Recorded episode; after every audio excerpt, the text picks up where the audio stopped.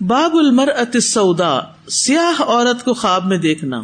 حدثنا محمد ابن ابی بکر المقدمی، حدثنا فدیل ابن سلیمان، حدثنا موسا حدثني سالم ابن عبد الله ان عبد الله ابن عمر رضي الله عنهما في رؤيا النبي صلى الله عليه وسلم في المدينة رأيت امرأة سوداء ثائرة الرأس، خرجت من المدینتی حتى نزلت بمهيعة عبداللہ بن عمر نے مدینہ کے متعلق آپ صلی اللہ علیہ وسلم کا خواب بیان کیا۔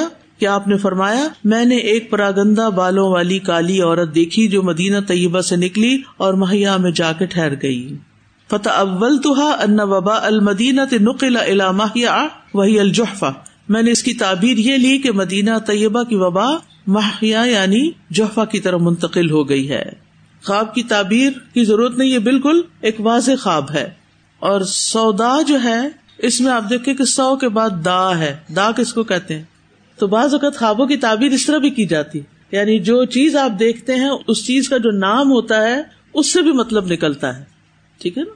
تو امام بخاری نے اس طرح کا باب باندھا ہے کہ اگر ہم میں سے کوئی کالے رنگ کی عورت خواب میں دیکھے، تو پھر ہم کیا تعبیر کریں گے اس کی؟ یعنی بیماری کے ختم ہونے کی اگر وہ آئی ہے جسے آپ نے دیکھا عام طور پہ جب آپ بھینس وینس دیکھتے ہیں نا بھینس کا آنا یا کالے سانپ کا آنا، تو عموماً بیماری کی انڈیکیشن ہوتی ہے۔ لیکن اگر کوئی چلی گئی ہے تو اس کا مطلب کیا ہے کہ وہ بیماری چلی گئی۔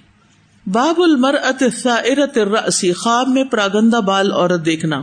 حدثني ابراہیم ابن المنذر حدثني ابو بکر ابن ابی اویس حدثني سلیمان ان موسى ابن عقبة عن سالم ان ابيه ان النبي صلی اللہ علیہ وسلم قال نبی صلی اللہ علیہ وسلم نے فرمایا، رأیت امرأة سوداء، میں نے خواب میں ایک کالی عورت کو دیکھا سا ارت رسی بکھرے بالوں والی، خرجت من المدینتی مدینہ سے نکلی، حتیٰ قامت بمہیا آتا یہاں تک کہ مہیا میں جا کے ٹھہر گئی۔ فاول تو ان وبا المدینہ نقل الا مہیا وہی الجوفا میں نے اس کی تعبیر یہ کی کہ مدینہ کی وبا مہیا یعنی جوفا کی طرف منتقل کر دی جائے گی۔ اب حدیث وہی ہے، امام بخاری بار بار ریپیٹڈلی وہی حدیث کیوں لا رہے ہیں؟ باپ کا فرق یعنی الگ الگ فوائد اس سے نکال رہے ہیں الگ الگ مطلب نکال رہے ہیں۔ تو یہاں پر یہ بتانا چاہتے ہیں کہ اگر خواب میں کوئی کالی چیز دیکھیں اور بکھرے ہوئے بال دیکھیں، جو کہ ایک مکروس سی شکل بن جاتی ہے، آپ دیکھیں کہ رنگ بھی کالا، اوپر سے بال بھی کالے اور کالے بال پھیلے ہوئے بھی ہو تو ایسا لگتا ہے جیسے کوئی شیتان ہو یعنی گھبراہٹ ہوتی ہے نا ایسی چیز دیکھنے میں۔ تو یہ بالوں کی جو پراگندگی ہے، کہتے ہیں کہ اس سے مراد بخار ہے۔ کہ بخار میں بھی جسم جو ہے، لرزنے لگتا ہے، اس میں لرزش آتی ہے۔ تو جو بال پراگندا ہوتے ہیں، وہ بھی ہوا سے اڑ رہے ہوتے ہیں، ان میں بھی لرزش ہوتی ہے۔ یعنی اگر کوئی اور اپنے تعبیر کرنا چاہتا ہو، تو وہ اس طریقے سے تعبیر کر سکتا ہے۔ اگر بال بکھرے نہ ہوتے، کیونکہ ہر جگہ بال بکھروں کی بات آئی۔ بکھرے بال نہ ہوتے تو شاید کچھ اور تعبیر ہوتی پھر۔ باب اراحز فن فل منامی خواب میں تلوار لہرانا۔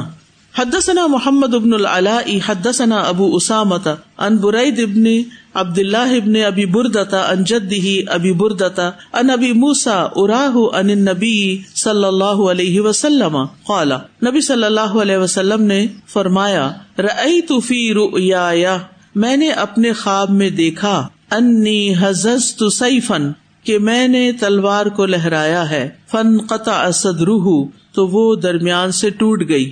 فضا ہوا ماں اصیب من المؤمنین یوم احدن اس کی تعبیر قصبہ عہد میں مسلمانوں کے شہید ہونے کی صورت میں سامنے آئی۔ ثم حزست اخرا پھر میں نے اسے دوبارہ لہرایا یعنی یوں نکال کے یوں لہرایا۔ فعاد احسن ما کانا تو تلوار پہلے سے بھی اچھی حالت میں لوٹی۔ یعنی تلوار پھر جڑ گئی اور خوبصورت نکلی۔ فیضا ہوا ما جا اللہ بھی من الفتح و اجتماع المؤمنین تو اس کی تعبیر مسلمانوں کی فتح اور اتحاد و اتفاق کی صورت میں سامنے آئی۔ فتح کون سی؟ یعنی خیبر کی جو آگے آ رہی تھی۔ تو خواب میں جو تلوار دیکھنا ہے، یہ بھی سمبولک ہے۔ اور خواب میں جو کچھ نظر آتا ہے، وہ ایک مثال ہوتا ہے۔ جس سے ہم بات کرتے مثال دیتے نا کوئی۔ تو یہ ایک تمسیل تمسیل کیا ہوتا ہے؟ جیسے کوئی اسکٹ وغیرہ کرتے ہیں نا۔ بات سمجھانے کے لیے کوئی چیز آپ کر کے دکھاتے ہیں، مثلاً یعنی پرسونیفیکیشن کرتے ہیں یا اس کی جو پرفارمنس ہوتی ہے، مثلاً ایک چیز ہے جو آپ صرف بول کے بتاتے ہیں اور ایک چیز ہے جو آپ کر کے دکھاتے ہیں۔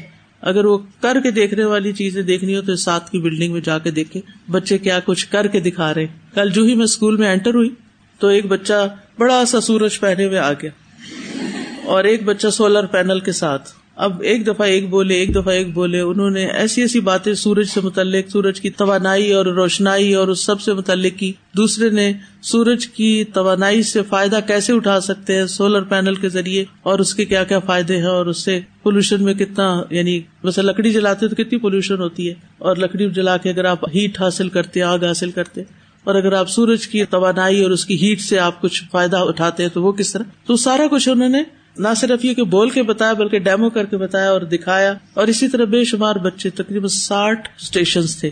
ساٹھ گروپس میں بچوں نے پرفارمنس کی ہوئی تھی اور سارے بچوں کو موقع ملا ہوا تھا مختلف مختلف وقتوں میں وہ کام کر کے دکھانے کا۔ تو اس طرح انسان کو بات جب کر کے دکھاتا ہے تو پھر بات زیادہ سمجھ میں آتی تو خواب میں ہمیں کوئی چیز کر کے دکھائی جاتی ہے۔ یا ہم خود کر رہے ہوتے ہیں یا کسی کو کرتے ہوئے دیکھتے ہیں۔ پھر اس کا مطلب نکالنا ہوتا ہے۔ آپ نے کبھی دیکھا وہ بچوں کی کتابیں ہوتی ہیں جس میں تصویریں بنی ہوئی ہوتی ہیں؟ کہا جاتا ہے کہ اس تصویر میں جو کہانی بیان کی گئی ہے وہ بتائیے۔ تو وہ پھر بچے جو ہیں وہ اپنے امیجنیشن سے کام لیتے ہیں۔ اور اگر آپ دو بچوں سے کہیں کہ یہ اسٹوری بناؤ تو وہ دونوں الگ الگ بنائیں گے۔ کیونکہ جو ان کے دماغ میں مختلف چیزوں کو دیکھ کے تصور آتا ہے تو وہ اس کے مطابق۔ اور یہ بہت ہیلدی ایکٹیویٹی ہے کہ اس سے انسان کو دماغ استعمال کرنا آتا ہے۔ سوچنا آتا ہے، غور و فکر کرنا آتا ہے۔ اور بعض اوقات کوئی چھوٹی سی چیز اگر جو کنارے پہ پڑی ہوئی ہو نا، وہ مس ہو جائے تو وہ اسٹوری کا کوئی سر پیاری نہیں بنتا۔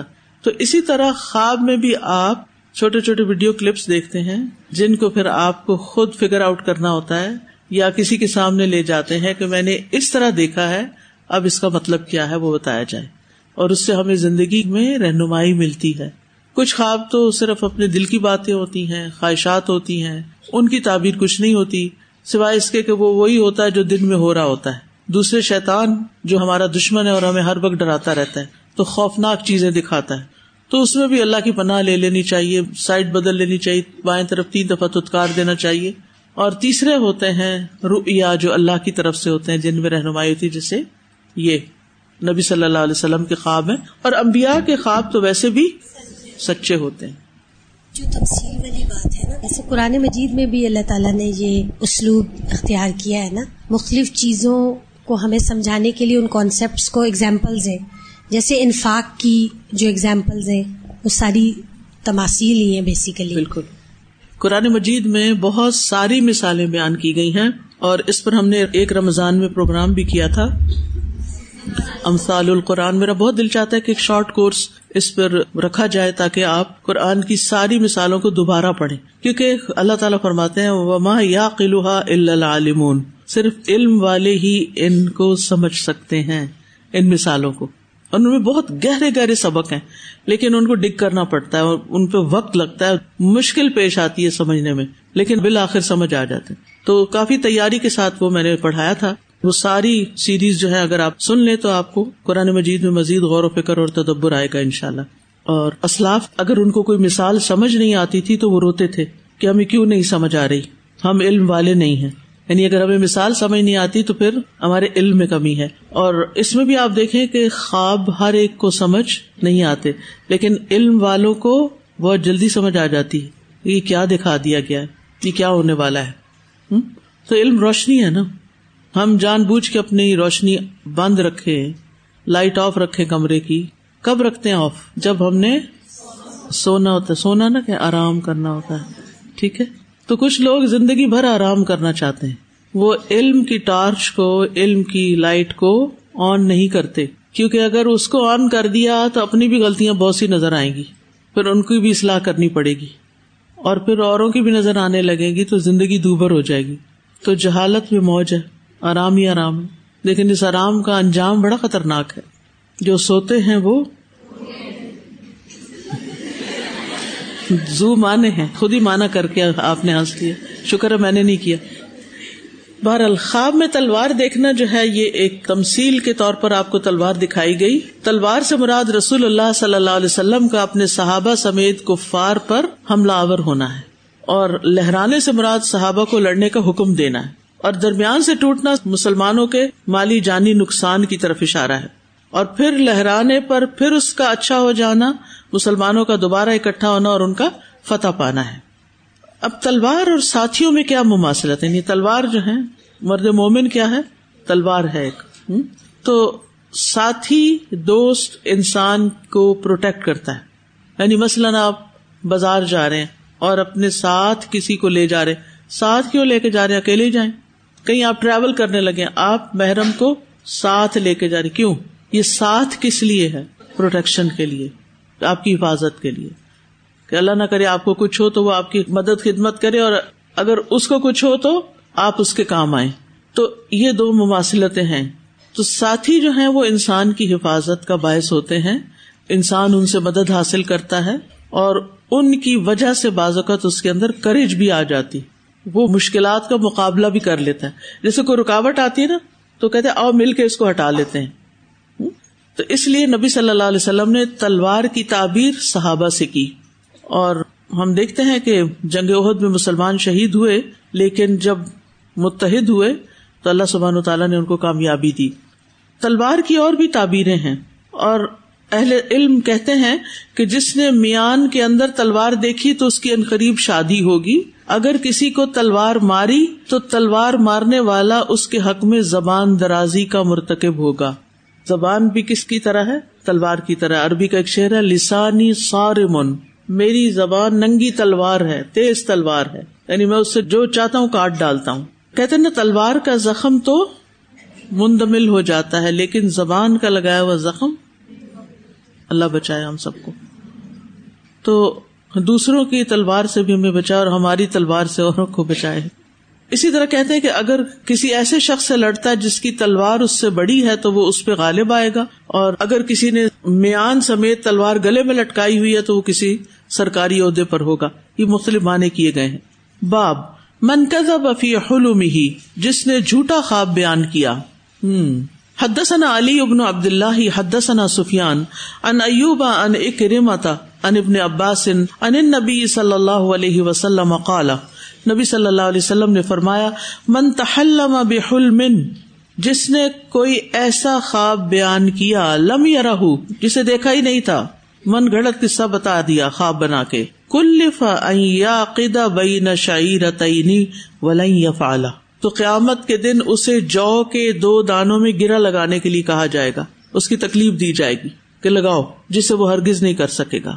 وہ منستما حدیف قومن اور جس نے کسی قوم کی باتوں پر کان لگائے یعنی کوئی دو لوگ بات کر رہے ہیں اور وہ تجسس کر رہے، جا کے سن رہے وہ لہو کار حالانکہ وہ اسے ناپسند کریں اور یا پھر رو نمن ہو یا وہ اس سے راہ فرار اختیار کرتے ہوں۔ سب بفی الکو یوم القیامہ، قیامت کے دن اس کے کانوں میں سیسا پگلا کے ڈالا جائے گا۔ کتنی سخت بات ہے۔ کچھ لوگوں کو ہر وقت سن گن لینے کی عادت ہوتی ہے۔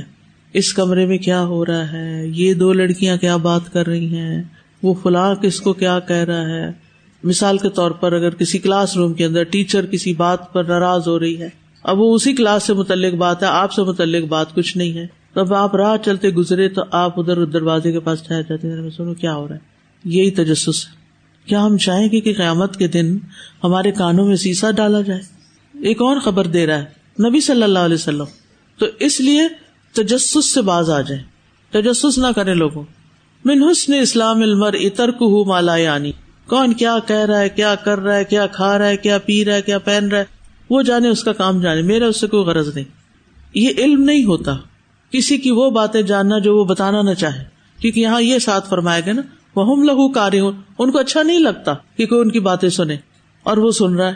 وہ منصب و رسورتن اور جو کوئی تصویر بنائے گا یعنی ہینڈ اسکیچ کرے گا، اسے عذاب دیا جائے گا۔ وہ کلفا فیحا ولی سبنا فخن اور اس پہ زور دیا، جو اسے تکلیف دی جائے گی کہ وہ اس تصویر میں روح ڈالے اور وہ اس میں روح نہیں ڈال سکے گا۔ اور یہ تصویر جاندار کی تصویر ہے۔ قال سفیان وسل لنا ایوب وقال قطعبۃ حدثنا ابو عوانتا ان قطادتا ان اکرمتا ان ابی حریرتا قوله من كذب في رؤياه وقال شعبة ان ابي هاشم الرماني سمعت اکرمت قال ابو حریرہ قوله من صور سورة ومن تحلم ومن استمع۔ سفیان کہتے ہیں ہم سے ایوب نے یہ حدیث متصل صنعت سے بیان کی ہے۔ اور قطبہ بن سعد کہتے ہیں، ہم سے ابو اوانا نے یہ حدیث بیان کی ہے۔ انہوں نے قطع سے، انہوں نے اکرما سے، انہوں نے ابو حرارا سے کہ جو اپنے خواب کے سلسلے میں جھوٹ بولے۔ شوبا نے ابو حاشر رومانی سے بیان کرتے ہوئے کہا کہ انہوں نے اکرما سے سنا، انہوں نے ابو حرارا سے ان کا قول بیان کیا، جو شخص تصویر بنائے، جو شخص جھوٹا خواب بیان کرے اور جو شخص کان لگا کر دوسروں کی بات سنے۔ یعنی اور بھی روایتیں موجود ہیں۔ حدثنا اسحاق حدثنا خالد۔ ان خالد ان اکرما ان ابن عباس قال، من استمع ومن تحلم ومن صور نحوه تابعه هشام ان اکرمتا ان ابن عباس قوله. ابن عباس رضی اللہ عنہ نے کہا، جس شخص نے کسی کی بات کان لگا کر سنی، جس نے خواب بیان کیا اور جس نے تصویر بنائی یعنی ابن عباس نے بھی یہ بات کہی ہے. تو اس حدیث میں تین باتیں ہیں۔ نمبر ایک، جھوٹا خواب بیان کرنے کی مذمت ہے۔ ٹھیک ہے؟ جو شخص جھوٹا خواب بیان کرے گا یعنی دوسرے لفظوں میں جھوٹ بولے گا، خواب کے متعلق اپنے پاس سے من گھڑت بات کر کے خواب بنا لے گا، تو اس کو یہ سزا دی جائے گی۔ جاگنے کی صورت میں جھوٹ بولنے کی بنسبت نیند میں جھوٹ بولنے کی وعید زیادہ شدید ہے۔ کیوں؟ اس لیے کہ نیند میں جھوٹ بولنا اللہ تعالیٰ کی ذات پہ جھوٹ بولنا ہے، کیونکہ خواب کون دکھاتا ہے؟ اللہ تعالیٰ دکھاتا ہے۔ اور خواب نبوت کے اجزاء میں سے چھیالیسواں حصہ بھی ہے۔ تو آپ گویا نبوت کے چھیالیسویں حصے میں جھوٹ بول رہے ہیں اور اللہ تعالیٰ کی طرف جھوٹی بات منسوخ کر رہے ہیں۔ کیونکہ خواب کو انسان نہیں لا سکتا۔ اللہ کے عزن سے ہی آتی ہے۔ تو جھوٹ کے بھی کئی درجات ہیں لیولز ہیں۔ اور بعض بعض سے نیچے ہیں۔ تو سب سے کم درجے کا جھوٹ گڑنا بھی بہت سنگین ہے۔ اور جو نبی صلی اللہ علیہ وسلم پر جھوٹ بولے، وہ سب سے شدید ترین ہے۔ یعنی سب سے شدید جھوٹ وہ ہے جو اللہ کے بارے میں بولا جائے، رسول اللہ صلی اللہ علیہ وسلم کے بارے میں بولا جائے۔ اللہ سبحان تعالیٰ کے بارے میں جھوٹ بولنا کیا ہے؟ اللہ تعالیٰ نے فرمایا، قرآن میں لکھا ہوا ہے۔ حالانکہ کہیں نہیں لکھا ہوا۔ اور نبی صلی اللہ علیہ وسلم کے بارے میں جھوٹ بولنا کیا ہے؟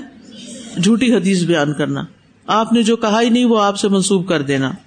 اسی طرح علماء سے غلط باتیں منسوب کر دینا اور پھر عام انسانوں سے غلط باتیں منسوب کر دینا۔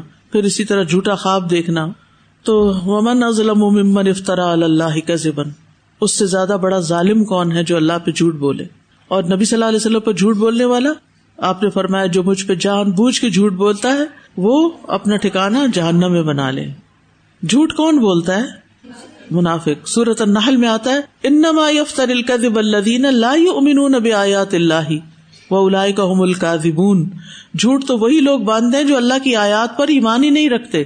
اور وہی لوگ اصل میں جھوٹے ہیں۔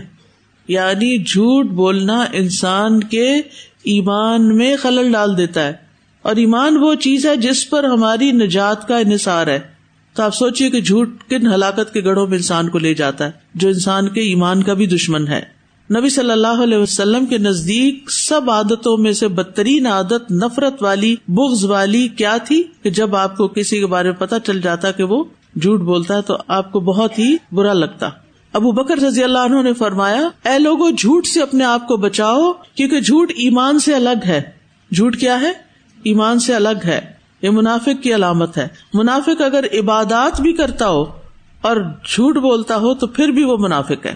نبی صلی اللہ علیہ وسلم نے فرمایا، تین خصلتیں جس میں ہو وہ منافق ہوگا۔ اگرچہ وہ روزے رکھے، نماز پڑھے اور حج اور عمرہ کرے۔ اور یہ کہے کہ میں مسلمان ہوں۔ اور وہ خصلتیں کیا ہیں؟ جب بات کرے تو جھوٹ بولے۔ جب وعدہ کرے تو خلاف کرے، جب امانت پاس رکھی جائے تو خیالت کرے۔ یعنی یہ بہت ہی شدید چیزیں ہیں۔ اور یہ جو باقی ہے، ان میں بھی جھوٹا وعدہ اور امانت میں خیانت، ان سب کے ساتھ جھوٹ انوالوڈ ہے۔ مزاق میں بھی جھوٹ بولنے سے منع کیا گیا ہے۔ جھوٹ بولنے والوں کا نقصان کیا ہے کہ ان پر اللہ کی لانت ہے۔ ان کے لیے دردناک عذاب ہے۔ دنیا میں ہی اس کی سزا مل جاتی ہے انسان کو۔ جھوٹے شخص کی عبادات قبول نہیں ہوتی۔ مسلسل جھوٹ بولنے والا اللہ کے ہاں جھوٹوں میں لکھ لیا جاتا ہے۔ اور آپ نے ایک موقع پر صحیح مسلم کی روایت ہے، پانچ طرح کے جہنمیوں کے بارے میں بتایا، جس میں سے آپ نے ایک بتایا بخل اور جھوٹ بولنے والا یعنی بکیل اور جھوٹا۔ دوسرا مسئلہ اس حدیث میں ہے، باتوں کی ٹو لگانا۔ اس کی بھی مذمت کی گئی ہے۔ یعنی دوسروں کے بارے میں تجسس کرنا اور ان کے بارے میں جاننے کی کوشش کرنا۔ سن گن لینا۔ بہت بد اخلاقی کی بات ہے۔ پھر صرف یہ نہیں کہ دیوار سے کان لگا کے سننا یا کچھ، اس میں یہ بھی ہے کہ گھر کے نوکروں سے باتیں پوچھنا۔ یہ ہے لوگوں میں عادت، ہے نا؟ اور بچوں سے۔ کتنے فساد اور جھگڑے ہوتے ہیں۔ جب لوگ مثلاً کمبائنڈ فیملی میں یہ ساتھ ساتھ گھر ہوتے ہیں، اب ایک بچہ کھیلتا ہوا دوسرے گھر میں آ گیا۔ اب وہ اس سے پوچھ رہے ہیں، آج کیا پکایا تھا؟ کون آیا تھا تمہارے گھر میں؟ تم نے کیا کھایا؟ کھانا کھایا کہ نہیں کھایا؟ اسی طرح بازو کا ایک گھر میں رہتے ہوئے جب کوئی شخص الگ سے کوئی کام کر رہا ہو تو وہ تو پتنی کیا کر رہا ہے۔ جاؤ جا کے دیکھو یا کسی کو بھیجے جاؤ دیکھ کے کیا کر رہا ہے۔ ٹھیک ہے، ماں ہے، وہ تو ضرور دیکھے گی کہ بچے کیا کر رہے وہ ایک اور نیت ہے، وہ تجسس نہیں ہوتا۔ وہ تو خبر رکھنا ہوتا ہے کہ گھر میں کوئی فساد نہ ہو جائے، خرابی نہ ہو جائے۔ لیکن خواہ مخواہ میں یا آؤٹ آف کیوریوسٹی کسی کے بارے میں ایسی باتیں پوچھتے رہنا کہ جو نہیں پوچھنی چاہیے۔ ان چیزوں کو جاننے کی کوشش کرنا جن کی ضرورت نہیں ہے آپ کو۔ یہ چیز بد اخلاقی میں شمار ہوتی ہے اور سخت سزا ہے اس پر۔ اچھا اس میں ایک اور طریقہ بھی ہوتا ہے۔ دو لوگ بیٹھے بات کریں نا، تو ایک تیسرا کیا کرے گا؟ قرآن اٹھائے گا اور آ کر ذرا سا قریب ہی بیٹھ جائے گا۔ اور یوں ظاہر کرے گا جیسے میں قرآن پڑھ رہا ہوں۔ حالانکہ اس کا مقصد کیا ہے؟ دوسروں کی باتیں سننا۔ اس کے علاوہ بھی کئی طریقے ہو سکتے ہیں چونکہ وقت کم ہے، اس لیے مثالیں کم دے رہی ہوں۔ آپ خود مثالیں ڈھونڈ لیں کہ کہاں کہاں ہم دوسروں کو تجسس کرتے ہیں اور ان کی باتیں سنتے ہیں۔ Mobile check yes, mobile check کرتے ہیں۔ اچھا بیٹھے ہوں گے کوئی موبائل اپنا دیکھ رہے تو کنکھیوں سے دیکھ رہے ہوں گے کہ کہاں سے میسج آیا کیا دیکھ رہا ہے، کیا پڑھ رہا ہے، کیا سن رہا ہے۔ تو یہ کبیرا گنا ہے۔ لیکن اگر کچھ لوگ کھلم کھلا باتیں کر رہے ہیں زور سے بول رہے ہیں اور آپ پاس سے گزرے آپ کے کان میں کوئی بات پڑ گئی تو اس میں گنا نہیں ہے۔ نبی صلی اللہ علیہ وسلم نے فرمایا، کسی کی جاسوسی نہ کرو اور کسی کی ٹو نہ لگاؤ، کیونکہ ایک اور حدیث سے پتا چلتا ہے کہ لوگوں کو بگاڑنے کا باعث ہے۔ تیسری چیز جو ہے، وہ تصویر سازی ہے۔ ہاتھوں سے پینٹ کرنا تصویریں یا پینسل سے ڈرا کرنا، یہ بھی ہمارے دین میں منع ہے۔ بے جان چیزوں کی تصویر بنائے، جیسے درخت ہے، پہاڑ ہے، سورج ہے، اور اس طرح کی چیزیں، کیونکہ ان میں روح نہیں ہوتی۔ بعض علماء نے آدھی تصویر بنانے کو جائز قرار دیا وہ کہتے کہ اس میں یعنی اگر اوپر کا حصہ یا سائڈ یا کچھ اس طرح کچھ بنا لیا جائے، تو اس میں روح نہیں پھونکی جاتی عام طور پر۔ اور یہ اللہ کی مخلوق سے مشابت بھی نہیں، کیونکہ اللہ کی جو مخلوق ہے وہ کامل ہے۔ تو اگر آپ ناقص کوئی چیز بناتے ہیں، تو اس کی حد تک رخصت دیتے ہیں۔ تو اس میں حرج نہیں۔ بعض اوقات بچوں کو تعلیم دینے کے لیے کیا کرنا پڑتا ہے؟ کوئی ماڈل بنانا پڑتا ہے۔ جیسے آپ تجویز میں مثلا دانت بنا کے ماڈل بنا کے رکھتے ہیں کہ کون سی کہاں لگانا ہے یعنی ٹپ آف ٹنگ کہاں لگانی ہے۔ تو اب یہ آپ پورا جسم تو نہیں بنا رہے نا، پورا انسان نہیں بنا رہے۔ آپ صرف اوپر کا حصہ، منہ کا حصہ بنا دیتے ہیں۔ یا بچے کو کچھ اور تمسیل کی زبان میں سمجھانا، سکھانا چاہتے ہیں۔ کارٹون کی شکل میں کوئی چیز بنا کے دے دیتے ہیں۔ پورا نہ ہو، ناقص ہو، اس کی رخصت ہے۔ لیکن جو مصور ہیں، پورے پورے مکمل ڈیزائن بنانے والے، اسٹیچوز بنانے والے، اس کے لیے سخت عذاب کی وعید سنائی گئی ہے۔ اور جتنی تصویریں اتنے ہی عذاب ہوں گے۔ رسول اللہ صلی اللہ علیہ وسلم نے فرمایا، ہر ایک تصویر بنانے والا آگ میں جائے گا اور ہر ایک تصویر کے بدلے میں ایک جاندار آدمی یعنی ایچ تصویر انڈیویجلی ڈیل کی جائے گی۔ ہر تصویر کے بدلے ایک جاندار آدمی بنایا جائے گا جو جہنم میں اس کو عذاب دے گا۔ بے جان چیزوں کی تصویر کی اجازت ہے۔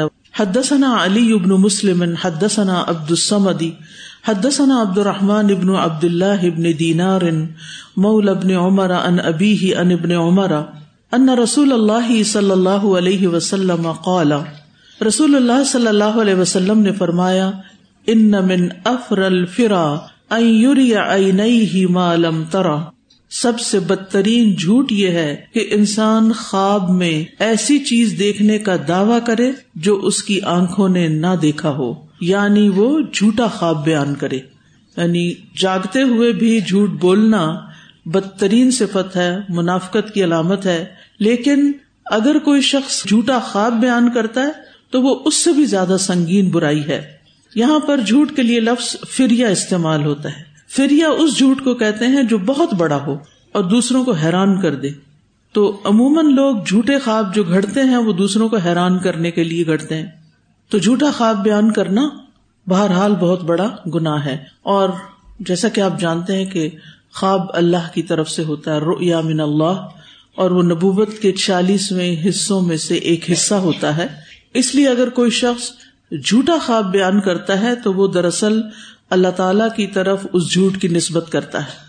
اور پھر نبوت کے ایک حصے میں جھوٹ بولتا ہے، جو اس خواب کے ذریعے اللہ تعالیٰ دکھاتا ہے۔ اور اللہ پر جھوٹ باندھنا بہت بڑا بہتان ہوتا ہے اور جو اللہ پر جھوٹی بات لگائے وہ بہت بڑا مجرم ہوتا ہے، لہٰذا اس کو سخت عذاب دیا جائے گا۔ اور اس سے پہلے ہم حدیث پڑھ چکے ہیں کہ جس میں یہ بات آئی تھی کہ اگر کوئی شخص دنیا میں جھوٹا خواب بیان کرے گا تو قیامت کے دن اس کو کیا کہا جائے گا؟ کہ جو کے دو دانوں میں وہ گرا لگائے اور وہ لگا نہیں سکے گا اور اس پر اس کو سخت عذاب دیا جائے گا۔ وآخر دعوانا ان الحمد للہ رب العالمین. سبحانک اللہم و بحمدک، اشہد ان لا الہ الا انت، استغفرک و اتوب الیک. السلام علیکم و رحمۃ اللہ وبرکاتہ.